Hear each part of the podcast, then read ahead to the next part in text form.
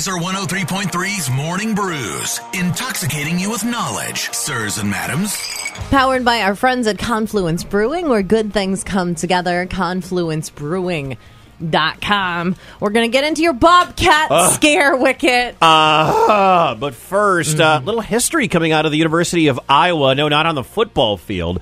Uh, Gersharon Virk always wanted to become a fighter pilot, but because of his Sikh faith, he was worried he would have to choose either faith or his career. But thanks to the University of Iowa's Air Force ROTC Detachment 255, this dude became the very first Sikh cadet in the country's history. Now he can wear the traditional religious symbols of his faith, the turban and the bracelet. Virk became the first Sikh cadet in the country's history. He will now be allowed to wear the turban, beard, and bracelet, the faith's religious symbols. Like it didn't feel like an obstacle because uh, you know everyone around me was really supportive and helpful so it was it was really really a very smooth process for me Making the, the rounds on the news. It's exciting. He uh, took about eight to nine months to get this going. So, congratulations as the very first ever in the history of the Air Force. All right, we have some celebrations. The dog jog for the ARL. that was one of the things that happened over the weekend. They raised over $20,000. Incredible. And I don't know, Wicket, if you know, but uh, lots of programs happening at the ARL. Yeah, this is uh, this is a cool thing. Happened at the Horizon Event Center in Clive, and uh, there were hundreds of people there that were walking, running, and I guess trotting with their dogs. ARL provides some incredible services. So, of course, we have adoption. We do a lot of veterinary work um, with the community and the dogs that are in our care. But we also have a lot of super cool programs that I feel like the public doesn't know about. So, we offer foster programs. So I don't know if you know this about me, Wicket, but I'm a foster failure. They call it a foster fail when you foster a dog and then you end up adopting the dog, and it's the cute, adorable little term. Now, I don't want to scare people into not fostering because they'll end up with a dog. Because I've fostered successfully many dogs. like, what's your Mocha. what's your six? Okay, so Mocha was your first foster fail, Fail. but you're like you're like ninety five percent success, right? I mean. Seventy-five percent success, probably. well, no, probably eighty. I'm not good at math. I had like four, We know that, yeah.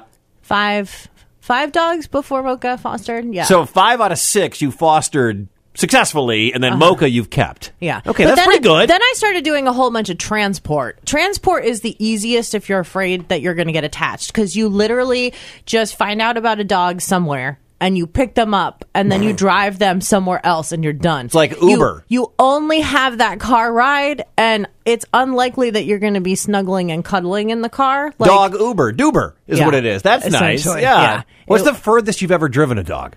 Ooh, uh, driven was from Plano, Texas back up to Seattle. Oh my! So- How long? That's that's a two day drive, right? It, we took we took actually three and a half days because it was actually the story of me getting my my mini roadster. I specifically was looking for a car in an area that was not a good place to be a homeless dog because I figured I'll get a deal on a car, I'll find a car nationally, and then I'll fly down, I'll buy the car, I'll pick up a dog on the way back. So the, Sure, the story of the mini roadster. I don't like to do things Wicket that don't have some other benefit. Okay. So like there was a mini roadster, for example, in my town, like two miles from my house for like 18 grand, right? And then there was also the exact same mini roadster in Plano, Texas for 12 grand. Same mileage, same year, same everything.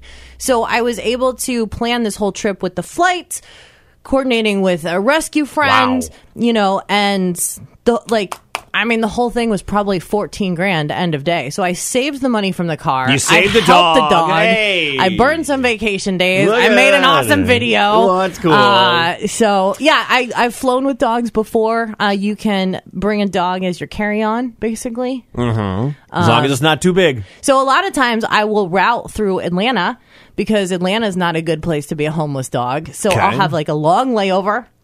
And There's probably not too many good places to be a homeless dog. well, It's different though. Like, I mean, Texas, uh, some parts of Southern California, it's like 97% don't make it out of the shelter. Yuck. Uh, Fulton County, Georgia. Anyway, congrats to the ARL. Uh, it's a good place if you're a homeless dog to be at the ARL. Also, Chase and Tails raising money for Story County.